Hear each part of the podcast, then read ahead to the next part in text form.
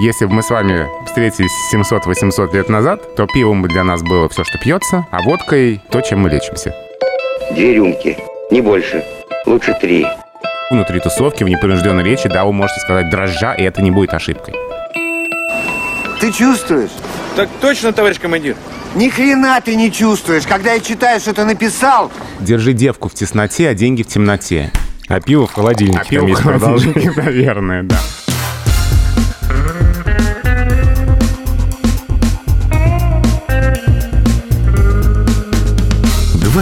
Пожалуйста. Всем привет, я Олег Короткий, журналист и домашний пивовар. Вы слушаете подкаст «Два пива, пожалуйста». Напоминаю, что если вам нет 18 лет, то это удовольствие не для вас. Срочно выключайте. Два пива, пожалуйста. Герой очередного выпуска Владимир Пахомов, научный сотрудник Института русского языка РАН и главный редактор портала Грамота.ру. Сейчас все бергики выпали в осадок. Здравствуйте. Здравствуйте. Вот кого я только не привлекал к созданию этого подкаста, но вот так, чтобы, да, в русский язык прям окунуться с головой, это в первый раз. Я тоже принимал участие в разных подкастах, но, кажется, впервые я в таком. Мы находимся в прекрасном гостеприимном месте под названием Гаражане. И место выбрано неспроста. Я знал, с кем мне предстоит беседовать. Это такой намек на то, что русский язык словарный и нормативный — это один русский язык, а тот русский язык, на котором мы все разговариваем, он иногда совсем другой, и это удивительно. Но это отличная языковая игра в названии. Да. Я оценил, мне понравилось. Не надо думать, что лингвисты — это такие прям строгие люди, которые, как в том анекдоте про учительницу русского языка, которая исправляет вывеску обои на оба, да? Да, А, да. Мы любим языковую игру, мы ценим всякие игры, шутки с языком, и такое название, по-моему, отличное. Я э, впервые также в этом подкасте выслал вопросы заранее, потому что столько разных нюансов пивных, терминологических, наверное, прежде всего. Я боялся, что Владимир будет огорошен и не сможет ответить на добрую половину. В результате что мы видим? Во-первых, э, словарь трудностей русского языка Михаила Абрамовича Штудинера на столе. Он и самый, не да. я его принес, и не Саша Садиков, да? Во-вторых, толстая пачка разных выдержек откуда-то Из этимологических словарей, да. так что во всеоружии. И я должен сказать также, что Владимир Пахомов один из авторов подкаста о русском языке «Розенталь и Гильденстерн», который раньше издавала «Медуза», а теперь это подкаст студии подкастов «Техника речи». Да, именно так. Ну что, начнем с самого главного. Почему хмель обвиняют в том, в чем он не виноват? Хмельной, захмелевший, под хмельком и даже похмелье. Но ведь хмель к состоянию нетрезвости не имеет никакого отношения. А вы знаете, интересно, что согласно словарям, вот как раз выдержки-то и пригодились. Вот это значение состояние опьянения, это недавнее, относительно недавнее значение у слова хмель. А как и раньше было? Как Сейчас в анекдоте? скажу, да. Э, мы- Когда оргазма не было, люди испытывали чудо чудное и диво дивное. Примерно так, да. Просто ведь э, у русского языка много всего в прошлом. И когда мы говорим относительно недавнее, это не значит, да, там, что 10-20 лет назад. Там 200-300 лет назад это тоже недавно по языковым меркам. Но изначально, конечно, здесь значение это вот именно растение. Растение, которое используется в том процессе, который вы прекрасно знаете. Там вообще очень интересная история, потому что непонятно, откуда слово. А некоторые исследователи, пишут словари, полагают, что слово появилось в европейских языках из славянского, а другие, напротив, считают, что оно заимствовано славянскими языками из восточных языков, из тюркского в первую очередь. То есть непонятно, с востока это слово или запада.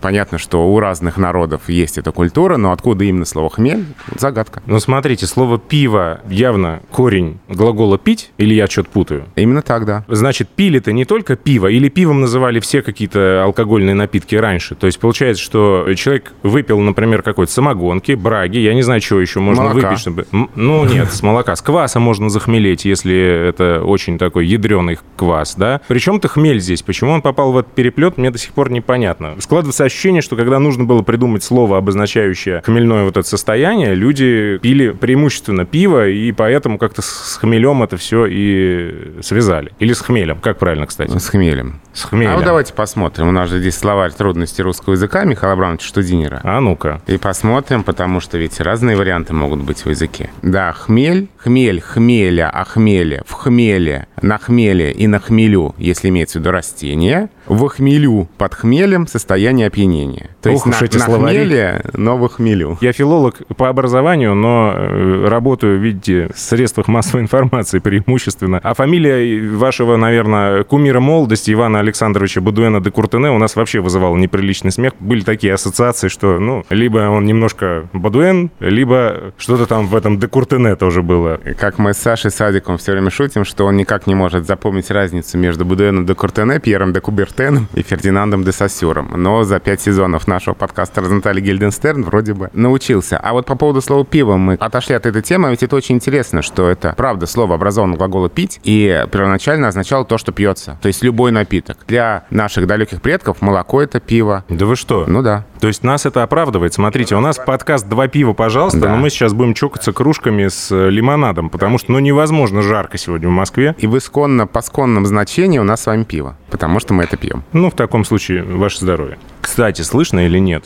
Доносятся отголоски железной дороги в уши. Прикольно, если это будет на записи. Мне очень близка эта поездная романтика, хотя я сто лет не путешествовал на поездах, но вот этот звук, он, не знаю, мне кажется, это лучшее средство для того, чтобы Это заснуть. правда. Мне тоже это близко. У меня прадед работал в Пензе на железной дороге, а сам я болею за локомотив. Ах, вот оно что. У меня железнодорожная тематика тоже очень родная. Слушайте, а надо ли понимать, что слово «пьяный» старше, чем э, слово «хмельной»? Ну да, вообще вся вот эта вот э, цепочка значений слова «хмель», связанных с опьянением, это не так давно в русском языке появилось. И сначала это все-таки имелось в виду растение, и правда очень древнее слово. Опять же, словари пишут, что в письменных источниках, которые относятся к древнерусскому языковому периоду, слово встречается с XI века. Само слово «хмель» гораздо старше, чем вот это вот алкогольное его значение. Перейдем к топонимике, что ли, если так можно выразиться. Славный город Пльзень дал нам э, сорт пива, стиль пива, как принято говорить. Это либо пильзенское, либо пльзенское, либо пильснер, либо пильзнер, либо как его только не называли вообще. Наверное, надо сказать о том, что пильснер — это слово, которое пришло через немецкий. Через немецкий, да. То есть это такой засланный казачок, немцам понравилось, и как-то нам они тоже это слово э, передали по наследству, и мы с ним делаем уже дальше, что хотим. Но вот как правильно по-русски писать все-таки, когда на бутылке появляется название стиля, пльзенское или пильсенское, или как это должно быть вообще? Но прилагательное от названия пльзения в русском языке есть пльзенский, но это именно прилагательное городу. То есть, если мы будем говорить о каких-то памятниках архитектурных этого города, мы скажем пльзенские. пльзенский, да. Но очевидно, что применительно к пиву это пилснер, это через немецкий язык. На самом деле ведь разные географические названия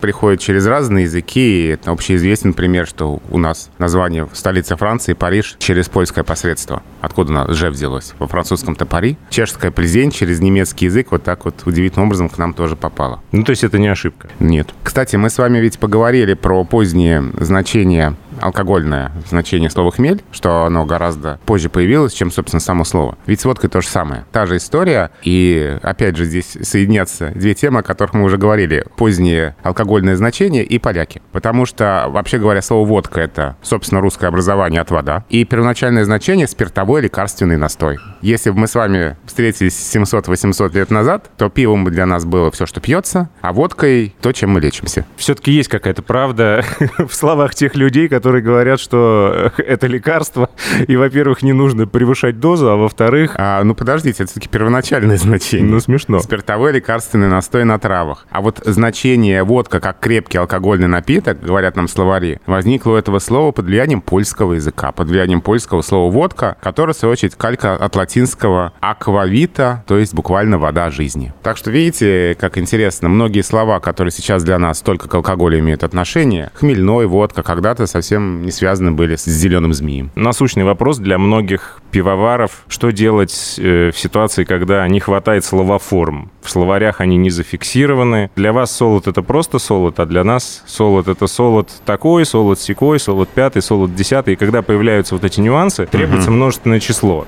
А формы солода на словаре нет. То же самое с хмелем. Два хмеля, три хмеля еще можно выкрутиться. А вообще это что, хмели или хмели? Ну вот я слышал профессиональное слово сита, а не сита. Вот там фильтр-чан, и там внизу сита. И это тоже неправильно с точки зрения русского языка. Ну, смотрите, есть э, общелитературное нейтральное употребление, есть профессиональное. Ну, я понимаю, но не очень не хочется скатываться в историю с добычей нефти. Но ведь у любой закрытой социальной группы, да, профессиональной группы есть какие-то свои слова. И это нормально. Это нормально, когда в своей среде употребляются те или иные слова, выражения, варианты, которые за рамки профессионального общения не выходят. И мы говорим, что в литературном языке так, а вот это профессионально этак. Интересный вопрос по поводу слова «солод» «хмель». То есть, если в словарях не зафиксировано множественное число, это не значит, что его нет оно есть потенциальный, как раз в случае, когда нам нужно обозначить виды, сорта, то мы употребляем множественное число. А как иначе? А если слово плюралиатантум только форма множественного числа, дрожжи, а одна дрожжевая клетка, это что? Дрожжа? Одна дрожжевая клетка, Одна дрожжевая клетка — это долго, и пока я буду объяснять лаборанту, что там да одна дрожжевая клетка не поделилась с другой дрожжевой клеткой, пройдет несколько минут. Но на самом деле, опять же, в профессиональной среде э, можно и форму дрожжа употреблять, если это именно такое профессиональное. Владимир Пахомов сегодня добрый, ребята, дает добро на все. Употребляйте. Нет, на самом деле ведь это частая история, когда представители той или иной профессии употребляют тот или иной вариант и не будут говорить по-другому. Ну вот возьмите вы там любого силовика, ну никогда он не будет говорить осужден. Он всегда будет говорить осужден. Возбуждено, осуждено. Конечно. Я уже, по много раз рассказывал, что у меня был как-то диалог с одним генералом, сотрудником ФСКН, анонимный, потому что был там чат вот с этим э, товарищем, и ему задавали вопросы, ну и я тоже задал вопросы, я тут, как обычно, решил выпендриться и спросил, а почему вот вы и ваши коллеги говорите возбуждены, осуждены вместо того, как требуется говорить на литературном языке? Ну, молодой еще был, глупый. Он мне ответил, что лучше мы будем э, больше преступников ловить, а уж как мы говорим, это наше дело, и не лезть. И это, в общем, нормально, да. Это профессия, это своя речь, своя замкнутая группа. Поэтому, если в литературном языке, там, где вы выходите за рамки вашей профессии, вы действительно можете, должны искать там одна дрожжевая клетка или как-то еще это обозначить, то в своей профессии внутри коллектива, внутри тусовки, в непринужденной речи, да, вы можете сказать дрожжа, и это не будет ошибкой. Да, но тут я должен процитировать своего научного, наверное, научный ориентир в институте Елену Васильевну Игнатову, которая часто-часто говорила нам одну и ту же фразу. Сказать можно все, что угодно. Главное в том, состоится ли акт коммуникации. Это, Ну, безусловно, многовато звучит, но это безусловно так. Это, безусловно, так, потому что язык в первую очередь орудие коммуникации. Мы на языке говорим не для того, чтобы продемонстрировать окружающим, как мы знаем правила ударения там и грамматические нормы. Как говорит лингвист Игорь Григорьевич Милославский, мы выезжаем на дорогу не для того, чтобы показать, что мы знаем все дорожные знаки. Наша задача доехать из точки А в точку Да, да, а знание правил дорожного движения помогает нам это сделать. Но главное не в этом. Вот точно так же, как только мы начинаем пользоваться языком, мы это делаем для того, чтобы пообщаться, для того, чтобы передать информацию, что-то сообщить. А нормы, правила, это все просто помогает нам сделать это быстрее и успешнее. Но это не самоцель. И если в вашем, вот опять же к этой дрожже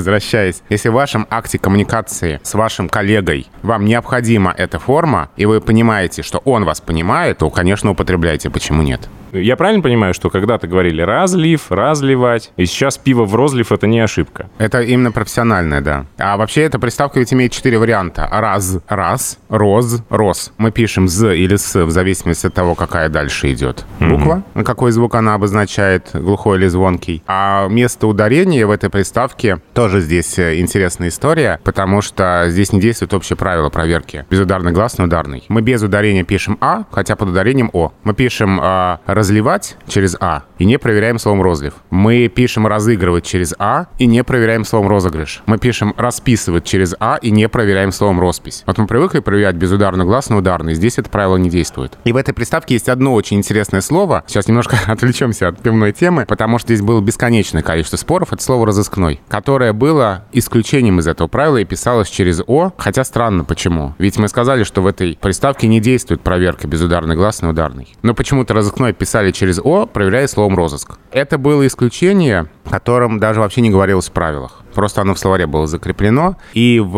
90-е годы уже от этого исключения избавились. И в русском орфографическом словаре уже более 20 лет закреплено написание разыскной через «а» в соответствии с общим правилом для этой приставки. Хотя до сих пор в некоторых документах, э, опять же, у людей в погонах можно встретить разыскной через «о», как это писалось раньше. Но уже несколько десятилетий так не пишется. Вот, соответственно, разлив-розлив, да, тоже здесь есть э, оба слова с этой приставкой, которая по-разному звучит. И разлив через «а» — это общее литературное, розлив через «о» — это профессиональное. Какие есть признаки того, что слово обрусело, что оно уже свое в доску Вся Москва и Московская область склоняет МКАД, но мы упорно пишем МКАД без окончаний, и журналистам так говорят писать, и многие продолжают писать. А, например, ВУЗ правильно писать маленькими строчными буквами, а не прописными. А я думаю, об Русене это немножко другое, потому что здесь ведь, да, МКАД э, пишется прописными буквами, да, не склоняется в строгой речи и склоняется в разговорной. И опять же, зависит от того, какой тут стиль, потому что если у нас какой-то официальный текст, мы там не будем МКАД склонять, а в разговорной речи, конечно, мы его склоняем, и, в, общем-то, когда у нас какая-то радиостанция разговорного жанра, и по утрам о пробках рассказывают, там, конечно, скажут пробки на МКАДе. В пивной теме есть много всяких разных заморских аббревиатур, которые уже, на мой взгляд, свои в доску, что называется. Например, ИПА. Ну, мы говорим так. Пошел, выпил ИПу. А другие обижаются и говорят, нет, не надо. Это значит Индия Ale. Это он, это мальчик, это хороший ИПа, а не хорошая ИПа. Вот, на чьей стороне правда? Преамбулу хочется про аббревиатуры. У них очень многое зависит от того, насколько они похожи или не похожи на обычные слова. Вот, например, там, да, ВУЗ, СУЗ и прочее, это примеры, которым уже много десятилетий. Но давайте о совсем недавнем. Ковид. Это ведь аббревиатура. Она же пишется по-английски даже прописными насколько быстро она обрусела. Ну, ковидные времена мы Да, говорим. видите, это слово вошло в русский язык. От него уже образованы другие слова. Ковидные времена там и, и прочее, прочее. И причем доковидные, постковидные. Постковидные, да. Видите, у нас тут и приставки уже цепляются, и суффиксы. Слово ковид даже в частушке вошло. Дети в подвале играли в ковид. Дворник чипирован был и привит. И прочее, прочее. Значит, что слово уже обрусело. Стремительно. Меньше, чем за год. Это потрясающая история. Потому что оно часто употребляется, всеми употребляется, и потому что оно очень похоже на обычное слово мужского рода, второго по школьной грамматике склонения. Ну, как слово «вид», да? Угу. Кит, ковид. Все то же самое. И поэтому слово «вуз», например, если мы о нем говорим, то оно тоже очень похоже на обычные слова. Но есть слово «туз», э, есть слово «вуз». И мы давным-давно забыли, что это, в общем-то, заведение. Липа что тоже похоже. заведение. Липа. Да-да-да, среднего рода, по опорному слову, никто не скажет «моё вуз», да? Хоть оно и заведение высшее учебное. Все давным-давно про это забыли, употребляют слово как обычное существительное мужского рода, второго склонения, оно склоняется, оно пишется строчными, и его аббревиатурная история давно забыта. Это я к чему? Я к тому, что, опять же, мы должны понимать, в каком стиле происходит коммуникация и кто адресат. Вот это всегда важно помнить. Для тех, кто в тусовке, кто хорошо знает эти термины, кто хорошо знает, что такое ИПа, конечно, это слово очень похоже на то же самое слово «липа», вы правильно сказали. Оно похоже на обычное слово женского рода, первого склонения. И в обычной непринужденной разговорной речи, конечно, велик соблазн сказать там, что можно сказать, выпил ИПу, да? Да. Заказал ИПу Да. и прочее, прочее. Заказал ИПу. Да, но понятно, что это только в этой тусовке и только в такой ситуации общения. Если вы будете писать статью в какой-нибудь научный журнал, то вы, конечно, будете писать большими буквами и латиницей. Нельзя говорить, что правы те, кто склоняют, правы те, кто не склоняют. И те, и другие правы. Потому что мы всегда должны понимать, употребление слов, употребление тех или иных выражений зависит от адресата речи, от типа текста, от стиля коммуникации. Где-то правильнее будет склонять как раз. Но представьте себе, да, вы сидите там с друзьями, да, большая компания, подходит официант, и вы мне, пожалуйста, еще Indian Pale Ale, там вот, ну, глупо, правда ведь? Налейте ипу еще, вы скажете. А в ситуации, как я уже говорил, статья в научном журнале, но там не очень уместно будет эту самую ипу писать э, маленькими буквами, русскими, да еще и склонять. Там уже нужно взять э, официальный вариант. Зависит все от типа текста, от стиля коммуникации. В интернетах спорят по поводу кофе, он или оно, а в пивной тусовке спорят по поводу такого стиля пива, как гоза. Я намеренно так произношу, потому что считаю, что все-таки гозы, а не газе. Ну, во-первых, потому что в немецком языке это слово именно так произносится, откуда оно родом. Во-вторых, мне не нравится кофе среднего рода, я честно признаюсь, и мне не нравится, когда еще говорят латте. Ну, Просто мне кажется, ну, отвратительнейшее ударение на последний слог, хотя это же, ну, латте макиато, как красиво, это же музыка, язык это музыка. Так же и с газешкой. Но вот, вот я сейчас только что оговорился, да, газешка. Вот газешка, газешка, не гозонька. Уже уехало ударение. Но при этом томатный гозы, там, гозы э, первоначально, я нашел это в словаре недавно, означало просто любой эль, любое пиво верхового брожения. И только потом это стало употребляться в таком значении, что это именно вот это кисло-соленое пиво родом из Лейпцига. А спор мужской или средний, или ударение? Спор и мужской, и средний, и ударение. Опять же, на нас очень сильно влияет сам язык, сама языковая система. Системно, когда такие слова относятся к среднему роду. Такие-то какие? Несклоняемые, иноязычные, оканчивающиеся на гласные, нарицательные. Понятно, что одушевленные не могут относиться к среднему роду, и какое-нибудь слово «атташе» не может быть среднего рода, потому что называет человека. А если у нас неодушевленные существительные, да, нарицательные, оканчивающиеся на гласную, да, э, они системно относятся к среднему роду в русском языке. Это такой очень сильный закон закон языковой. Он настолько силен, что даже те слова, которые когда-то от него отклонялись, со временем встроились в эту систему. Было когда-то портмоне мужского рода, стало среднего. Было когда-то такси мужского рода, стало среднего. Было метро мужского рода, стало среднего. Ну и так далее. Их очень много таких примеров. Как правило, когда здесь нет среднего рода, это аномалия, и она возникает под влиянием каких-то факторов. Это либо синоним русский мужского рода, а, ну, либо что-то еще. Ну, вот как в случае со словом кофе, а, мужской род там под влиянием слов кофе и кофей, старых слов которые когда-то были в языке, как чай, не склонялись. Кофе я как чая. На самом деле здесь колоссальное количество мифов. Я не знаю, почему бедный напиток кофейный так страдает у нас в русском языке. Столько вокруг него споров. С самого начала существования его в языке, 17 века, идет это колебание, мужской род или средний. Неправда, что всегда был мужской, а в последнее время разрешили средний. Это колебание, мужской или средний, уже веками длится. И в определенные периоды времени то мужской вылезает, то средний. Были периоды, когда средний род считался нормой, мужской ошибкой. Уже довольно долго словари пишут, последовательно пишут, мужской род – эталон, строго литературного потребления, средний род допустимо в разговорной речи. Это не вчера было, не позавчера, не в 2009 году, не в 91-м. И так, например, еще в словаре Ушакова написано, это 35-40 годы, еще до войны. Писали словари кофе мужской и средний, и сейчас также пишут. И получается, что у нас со, в случае со словом «гозы» то же самое колебание между мужским и средним родом. В немецком-то оно женского рода, а не мужского. А это не важно, какого рода в немецком, а в русском вот русский синоним. Сорт. Ну, пиво-то среднего рода, наверное, поэтому... И, а пиво среднего, да. То есть не только у нас получается внешний облик слова, но еще и синоним пива. Угу. Тянет в средний род а слова сорт, стиль, напиток тянут в мужской. Вот это противоречие возникает. Поэтому здесь, опять же, не будет однозначного ответа. Здесь э, объективны наши колебания. Вообще говоря, все случаи, когда мы сомневаемся, колеблемся, не знаем, какую форму выбрать, какое ударение поставить, не потому что мы такие тупые и безграмотные, а потому что есть какие-то объективные процессы в самой языковой системе. Вот мы все время об этом забываем. А у нас в тотальном диктанте очень много разных смешных стикеров и много смешных фраз. И вот одна из фраз, когда а, к нам часто придираются с вопросом, что у вас там 50 вариантов в одном предложении допустимо. Мы на это отвечаем, не мы такие, язык такой.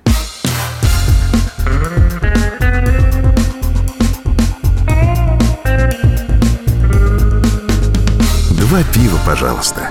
Как говорят, после пива будешь писать криво, лучше пузо от пива, чем горб от работы, водка без пива, деньги на ветер, с тобой пиво не сваришь. А, какие еще выражения приходят в этой связи на ум? Что еще такое говорят? И какие выводы, главное, можно сделать о значении пива для нашей культуры, если все это в языке? Слушайте, ну вы явно больше меня этих выражений знаете. Ничего даже в голову ничего не приходит. Надо хорошенько погрузиться в эту тему, посмотреть, что в словаре дали, какие там поговорки, пословицы про пиво. А я сейчас немножко отвлекусь, просто мне кажется, это интересно. У меня была лекция про деньги в русском языке. И в том числе одним из сюжетов там были выражения, а, связанные с деньгами. Потрясающе, что всякие поговорки, пословицы, которые у нас есть, связанные с деньгами, они, с одной стороны, демонстрируют отношение к деньгам как к чему-то неважному, несущественному, не главному в жизни. Ну, там, не имей 100 рублей, а имей 100 друзей. Что mm-hmm. деньги не так уж важны, да? А с другой стороны, показывают... Копейка рубль бережет. Да, внимание к деньгам, необходимость заботиться, как-то вот беречь деньги, да, копейка рубль бережет.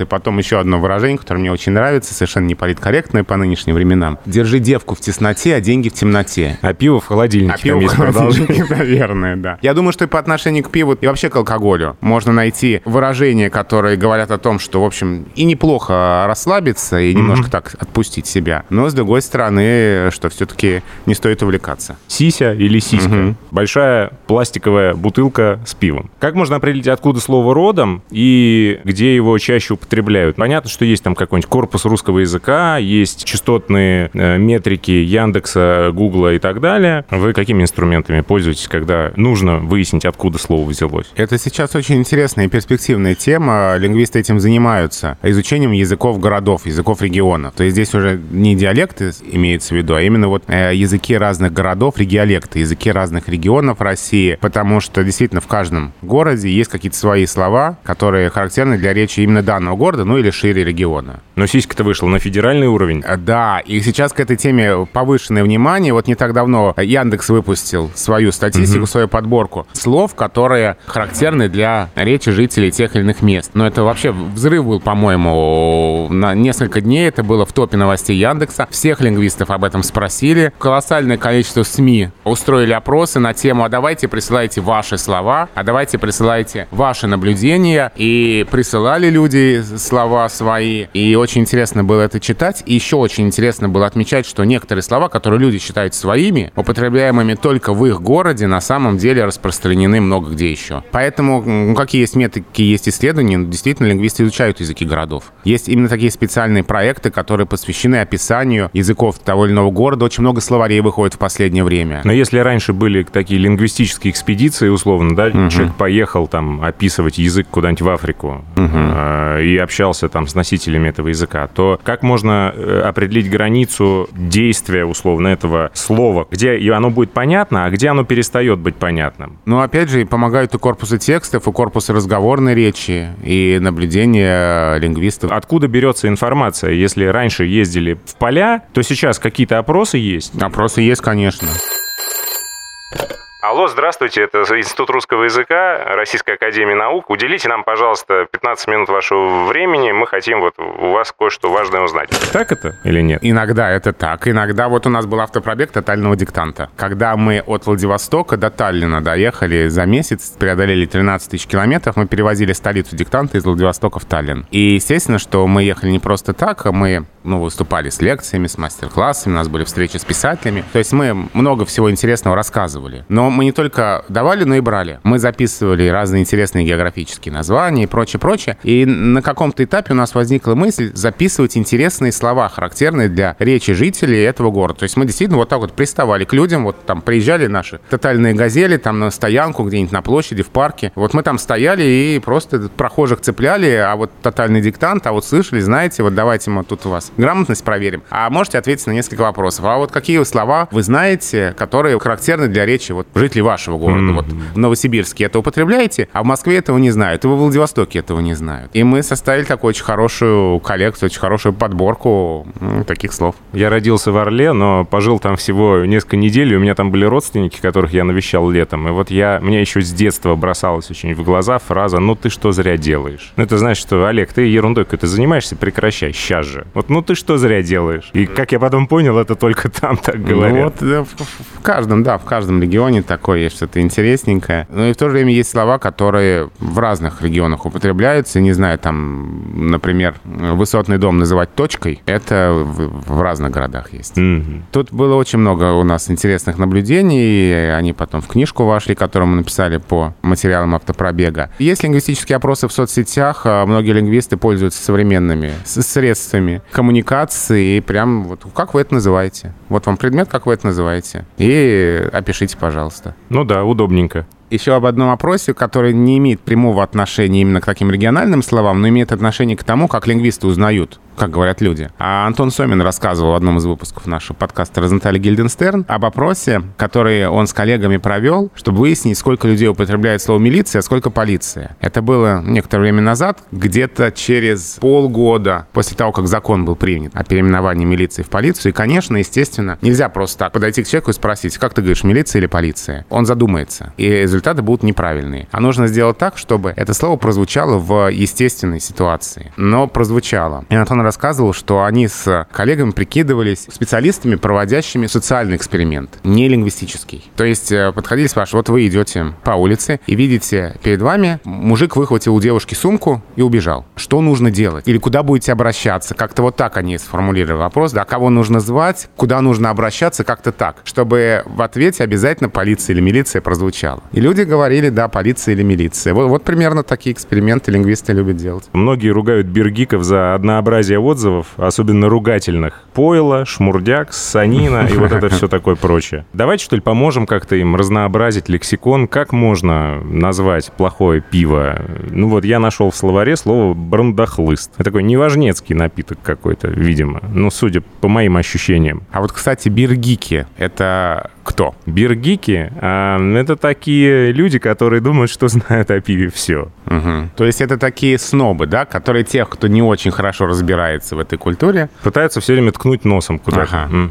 То есть такие пивные граммар-нации фактически, да? Вот, вот, вот, вот, вот, да. Ну вот здесь, да, здесь, видимо, нужно терпеливо их воспитывать. Давайте не будем пополнять язык вражды. Правда, ведь все мы специалисты в какой-то области и не специалисты в другой. Но на самом деле я просто вот чисто фонетически могу сказать, что это очень прикольное чтиво, словарь забытых слов и выражений. И вот сейчас для меня этот брандахлыст — это чисто фонетическое какое-то кушание, Мгм, мгм. которое я готов, как дед Щукарь, по любому удобному случаю в свои отзывы засовывать. Возможно, э, если опубликовать такой список неиспользуемых теперь слов, а бергики сядут и пополнят свой запас какими-то такими вот выражениями, чтобы не быть однообразными просто. Вот единственное, о чем я хочу их попросить. А те, кто не бергики, это кто? Антоним бергика можно придумать? Ой, сложно. Надо подумать.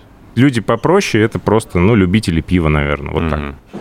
А Мне кажется. Не знаю, может, я ошибаюсь. Напишите там в комментариях, кстати, если у вас есть антоним слову «бергик». Прямо сейчас. Да, было бы интересно. Законы загнали бизнес в угол. Использовать слово «пиво» в рекламе и в вывесках нельзя, а народ у нас ушлый. Стал Мгм. писать «живое пенное», «закуски к пенному». А как думаете, это уже тренд или пока только частные случаи? Ну, Мне кажется, уже тренд, да. А почему не выбрали такой вариант, как, например, жидкий хлеб или, как у немцев, ячменный сок? Но чтобы понятнее было, пенное — это именно пиво. Да ладно.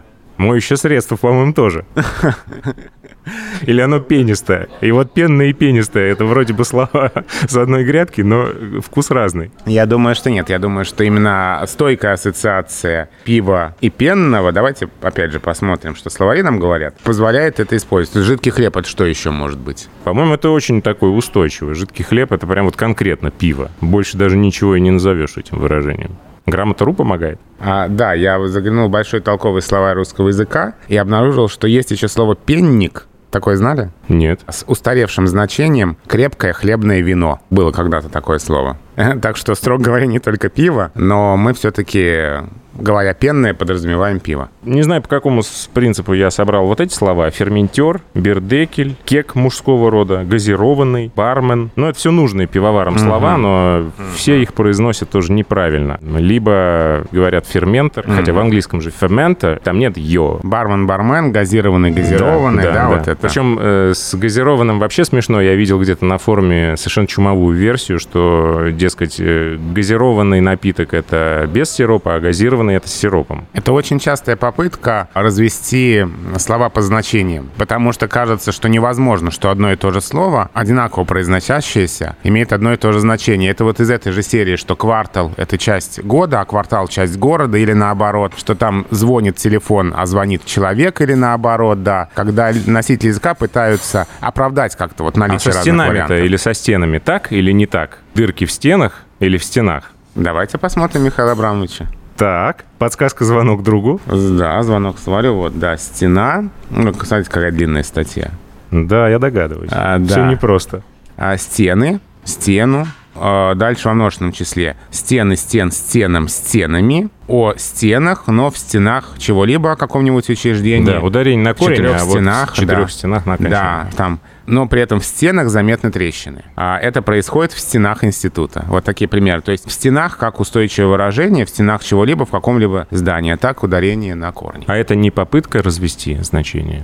Вот именно в предложенном падеже, да. В предложенном падеже это ча- часто так работает. Ну, наверное, ваш вопрос там бармен-бармен, газированный, газированный, про норму, да, как это устанавливается. Да, откуда это берется все? Где-то, опять же, есть языковые законы и тенденции. Например, суффикс «ованный», он обычно ударный. Но некоторые слова постепенно от этого ударения уходят. Вот, например, «нормированный» с таким ударением уже редко кто произносит. Ну да. И не нормированный. Хотя словари настаивают, что так, вот можно даже у Штудинера посмотреть, он как, как дает сейчас. Он дает все-таки вот два варианта, но при этом нормированный на первом месте. Не ошибка, но предпочтительно для эфира нормированный. И, соответственно, ненормированный, хотя, скорее всего, большинство людей скажут, что у них рабочий день ненормированный. Да, да, да. И, собственно, так Иван Васильевич говорил в фильме Гайдая «Рабочий день у нас в царе ненормированный». И, может быть, именно с этого и началась популярность этого варианта. А сильно влияет культура и вот такие вещи, как фильмы, например, на нормы языковые? Потому что все мы знаем фразу Карлсона «а мы тут плюшками балуемся», хотя правильно балуемся. Помним про бледного бармена с дрожащей рукой. Бледный бармен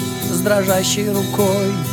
Из песни группы Ронда, которая тоже давлеет в этом конкретном случае и не дает мне правильно произносить это слово, хотя я умом-то понимаю, но все, бледный бармен, дрожащей рукой, все, хоть убейся. Влияет, конечно, когда у нас какой-то вариант уже в памяти, сложно его оттуда вытащить. А я вот э, не могу произнести слово «триптих» с ударением на первом «и», потому что помню Высоцкого. Телефон для меня как икона. Телефон для меня как икона, телефонная книга «Триптих». Телефонная Да. книга триптих. Кстати, газированный, вот смотрите, а потом опять же в словаре что денег, газированный, предпочтительный вариант и газированный. Опаньки. Да, газированный этот вариант дан, как причастие, не как прилагательное, как причастие, а как прилагательное только газированный, газированная вода, например. Ну так вот, э, под влиянием разных процессов одни слова влияют на, на другие, русские на иностранные, иностранные на русские и так далее. Ударение может уйти с привычного места. И обычно сначала это воспринимается как ошибка, что так нельзя ни в коем случае. Любые новые варианты в языке очень-очень-очень долго приживаются. Вот, а потом постепенно э, оценки смягчаются, что-то становится допустимым, и вот мы уже обнаруживаем, что так говорят не только безграмотные маргинал, но и в целом грамотные люди. И вариант его попадает в словари как допустимый, а потом может стать и предпочтительным, и единственно правильным. Да, все знают, что правильно баловаться балуешься, но распространенность варианта баловаться балуешься э, лингвисты не могут игнорировать. И поэтому сейчас э, в некоторые словари ударение баловаться уже попало как допустимое в разговорной речи. Пролоббировал Карлсон Да. этот вопрос. Вариант, в принципе, отвечает законам языка, и если он не вызывает отторжение, такое прям сильное, резкое отторжение у грамотных людей, то он постепенно войдет в норму. Вот с ударением звонит, почему такая проблема? А Он для языковой системы абсолютно нормален и системен. Ну да, я слышал, что вы говорили, что когда-нибудь это будет единственное... Скорее всего, да. единственная А, история. Не сейчас, потому что сейчас для говорящих по-русски, для грамотных носителей языка это очень-очень-очень болезненная история. И грамотные люди не желают этот вариант признавать допустимым. Когда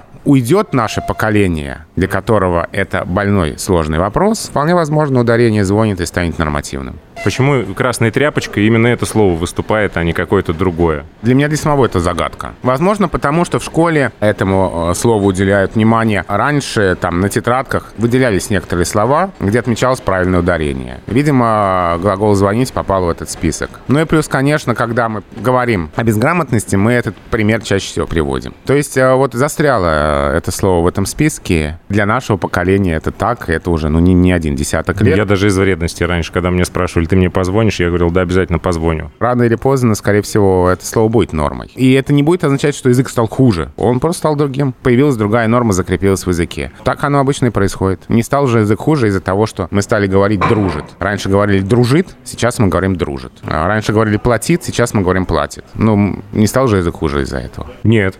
Ну вот, когда мы изучаем русский язык в школе, и вообще, когда мы как-то с языком взаимодействуем, мы постоянно оперируем этими понятиями. Правильно, неправильно, грамотно, неграмотно. И у подавляющего большинства людей складывается ощущение, что это и есть самое главное в языке. Правильно, неправильно, грамотно, неграмотно. А это наши оценки, которые мы даем тем или иным языковым вариантам. Сами по себе варианты не могут быть хорошими или плохими. Когда ты вращаешься в одной среде, где это считается допустимым и нормальным, трудно очень предположить, что где-то за углом есть совершенно другой параллельный мир, который не пересекается с этим никак. И это тоже люди, которым тоже нужно иногда об этом же самом говорить. И это просто те же слова, только звучат по-другому. Иногда. А иногда и так же. Да, именно так. И какая-нибудь э, бабушка, которая говорит «звонит», может быть э, гораздо душевнее, теплее, искреннее какой-нибудь сноба, который говорит, что зазвонит, надо всех расстреливать. Но это вообще не выход.